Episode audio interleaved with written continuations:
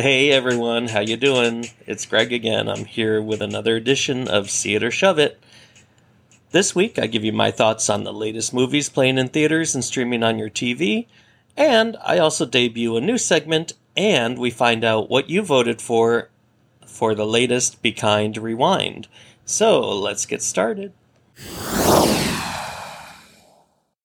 For our featured films this week, Jane Fonda and Lily Tomlin team up yet again in Moving On.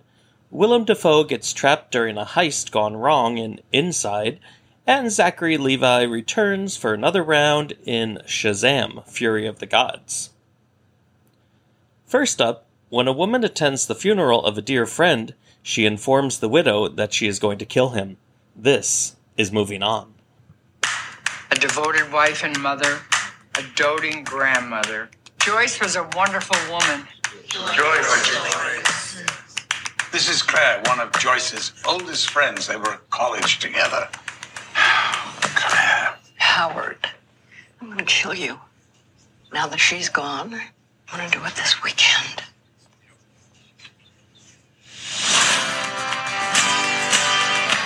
Evelyn, I need to talk to you. About what? I told him I was going to kill him. I could chat.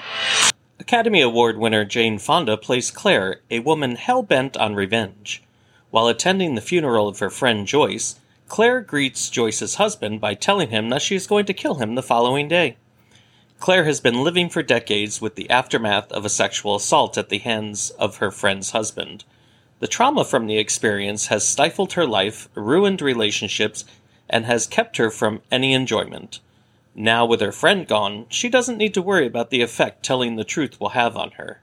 The husband, Howard, played by Malcolm McDowell, is a vain, brash blowhard who explicitly states that he has no regrets in his life. You know, basically an asshole. This just fuels Claire with her plan. She recruits her friend Evelyn, played by the hilarious Oscar-nominated actress Lily Tomlin, and the two begin a quest to locate a gun so that Claire can go through with it. Evelyn, who also has skeletons in her closet regarding her experiences with Joyce and Howard, does her best to get Claire to move on, but Claire, having spent her life petrified by the trauma of the situation, can't seem to shake it, even as she is reunited with her former husband, Ralph, played by the charming Shaft himself, Richard Roundtree. Can Evelyn convince Claire that Howard is not worth going to prison for? When I saw the trailer for this, I predicted it would be a see it, and I give this film a see it. First off, I just love Jane Fonda and Lily Tomlin. Anything and everything they do together is a must-watch for me. They are hilarious and have great chemistry. In fact, I wish they did everything together for the rest of their careers. This film, directed by Paul Weitz, who also directed Tomlin in the great yet underseen film Grandma a few years back, has an excellent balance between humor and heart. There is a somber undertone throughout as we see the two women both dealing with regret as they enter into the later stages of their lives. McDowell is snarky and perfect for this role, and Roundtree is the heart of the story as his character is reunited with Fonda's. I want to say you know how this is going to end, but fortunately, this has a whopper of an ending that I didn't see coming. I laughed out loud several times, and at an hour and 25 minutes, it has a brisk pace that doesn't allow for too much unnecessary things to weigh down the story. It is currently in limited release, but if it's playing near you, go see it. Next up, Academy Award-nominated actor Willem Dafoe stars as an art thief whose heist goes way, way off track. This is Inside. When I was a kid, my teacher asked me what I would save from my house if it were on fire. I answered, my sketchbook, my AC/DC album, and my cat Groucho. I didn't mention my parents or my sister. Does that make me a bad person? Cats die. Music fades. But art is for keeps. The story begins with Willem Dafoe as Nemo, an art thief who has been tasked with entering into a New York penthouse apartment to seize three pieces of art. He successfully disables the security alarm and finds two of the three paintings. Just as he is about to give up and leave with only two, the security system malfunctions and literally locks everything down, trapping him inside. Nemo's co-conspirators tell him he's on his own, and they jet out of there, leaving him behind to fend for himself.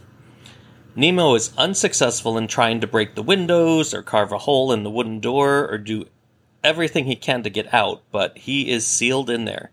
Realizing he is stuck, he looks for ways to escape, but to no avail.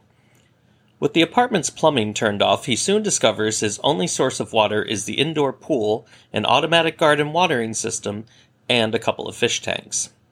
He also has to contend with the malfunctioning system that causes the heat to skyrocket before dipping to freezing levels, on and off, on and off.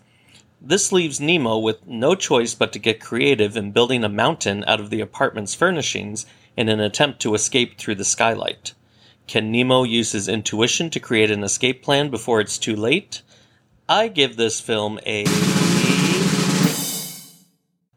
mild shove it. When I left this film, I thought, I guess it's on the edge of a see it. I guess I'll give this a mild see it. But as I sat with it for a day or two, it hit me that this was mainly because of Dafoe, who does his usual great work with what little he is given. So because of this, I shifted it to a mild shove it, because when you take Dafoe out, you aren't left with much. It was so repetitive, which is a danger you have when your film is centered on one character in an isolated location. The temp goes up, he sweats. The temp drops down, he freezes. The temp goes up, he sweats. The temp drops down, he freezes.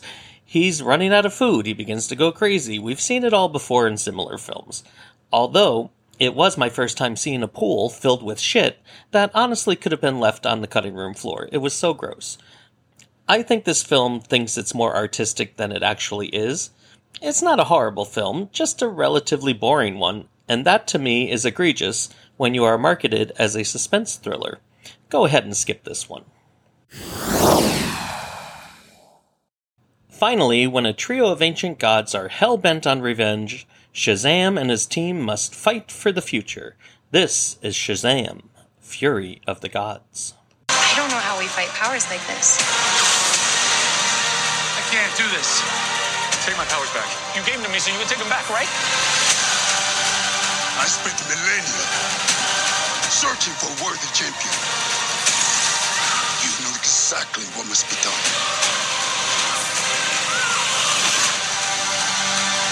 Billy, what are you doing? I have to do this. We end this now. Yeah, we do. The film opens with vindictive sorceresses called the Daughters of Atlas, played by Oscar winner Helen Mirren, and Lucy Liu, who are out to avenge Atlas, their father. Breaking into the Acropolis Museum to steal the broken staff of the wizard Shazam, played again by two-time Oscar nominee Djimon Hounsou, the two witches wreak havoc on the museum before visiting the wizard, who is imprisoned, and forces him to repair it so they can activate its powers. Billy and the rest of his foster family are still living their daily lives as hapless teenagers who occasionally are called to confront evil by yelling the word Shazam and converting to adult superheroes with special powers.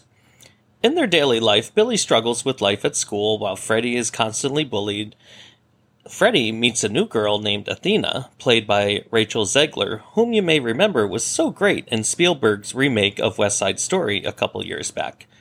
God, she was good.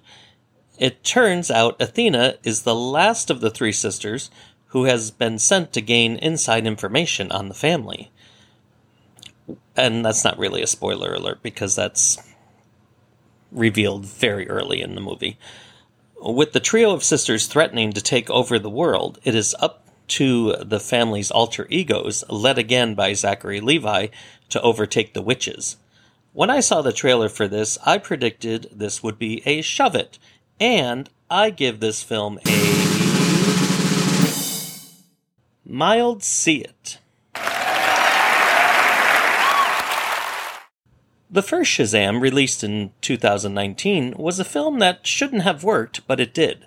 It had charm and humor to spare, and Levi was surprisingly great in his role, and he is again with this one. When I saw the trailer, I thought it was going to be absolutely terrible and a disappointing follow-up to its predecessor. In some ways, it was. It wasn't as engaging, but there is still enough charm and humor left to make this a surprisingly enjoyable movie for the most part. Mirren and Liu do their best in their roles, but I will always feel like whenever I see Helen Mirren in these franchises, she seems so out of place. Although I do find it admirable that she doesn't feel above doing movies like this, so that's nice. And Rachel Zegler, who was fantastic in West Side Story, like I said, she was missing something here that she had in that movie. I'll have to see how her next film is to see if maybe she is one of those who is great in the right hands type of actresses.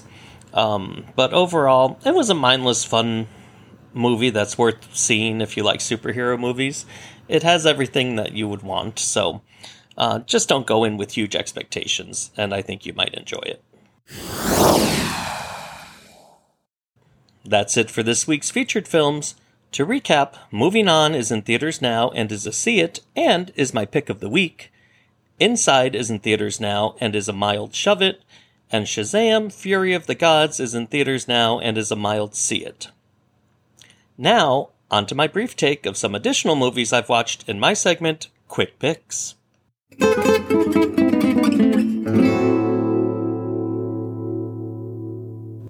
Snowy Day in Oakland tells the story about the lives of a neighborhood block in Oakland, California, and how things get turned upside down when a new tenant arrives.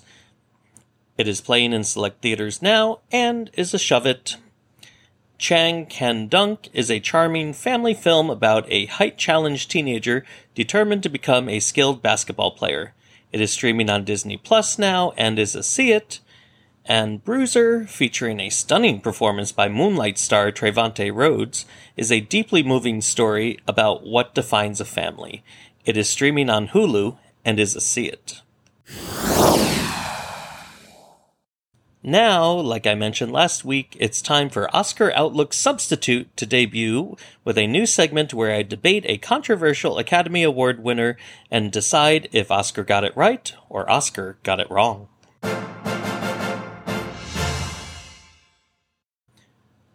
For the debut segment, I want to go all the way back to the 1988 ceremony and discuss the winner of the Best Actress Oscar. The nominees that year were Meryl Streep in Ironweed, Sally Kirkland in Anna, Glenn Close in Fatal Attraction, Holly Hunter in Broadcast News, and the winner was Cher in Moonstruck. I declare in this case, Oscar got it wrong. And here's why. Now, Cher's performance was great, don't get me wrong. And in all likelihood, it was probably her last chance at the Oscar because, let's face it, choosing projects like Burlesque and Mamma Mia, Here We Go Again, which I consider both to be very guilty pleasures, but they're just not anything that's going to result in her making space on her mantle for more awards, okay? But come on, that category was stacked. Meryl Streep convincingly played a drunk in a film that was filmed in my hometown of Troy, New York, by the way. Sally Kirkland had an intense performance. Holly Hunter was, at that point, an up-and-coming actress whose performance had many thinking she might actually win it. This whole category actually reminds me of this year's Best Actress category, where Sally Kirkland ran and funded her own campaign in the same way that Andrea Riseborough did. Meryl had her perennial nomination like Michelle Williams did. Holly Hunter was just hitting it big in a way similar to Ana de Armas. Close had a brilliant, iconic character like Blanchett did, and Cher sailed to the win on a wave of goodwill for the film and her performance like Michelle Yeoh did, so the similarities are striking. But in my mind, it doesn't get any better than Glenn Close as Alex Forrest in Fatal Attraction. That performance is iconic today as it was back then. Fatal Attraction was the highest-grossing film of 1987, which actually surprised me when I read that, but then again, this was before superhero movies and sequels ruled the box office, and her performance sparked news reports of men being so afraid to cheat on their wives. Close was so careful in her research and preparation to present Alex in a layered, compassionate light, and was actually vehemently against reshooting the ending of the film as it turned the character into a villain. If you've never seen the original ending, look for it on YouTube to see how Alex meets her fate. Again, Cher's performance was charming and witty, but Close's performance was legendary. I mean, people still talk today about boiling bunnies, and if you've never seen Fatal Attraction, it is a terrifying film, and it is one you should watch. It's great. But I think she deserved it, and it would have given Glenn her richly deserved Oscar that she has yet to win. As an added bonus, Kirkland's reaction to losing is a classic. But unlike Angela Bassett this year, she quickly recovered and started smiling.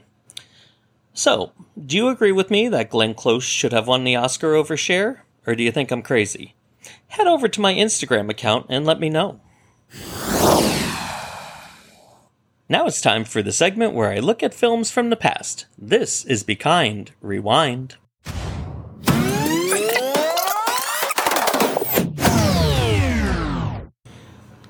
Continuing my series where I take the 52-week movie challenge, this week's topic was a film that won the Best Adapted Screenplay.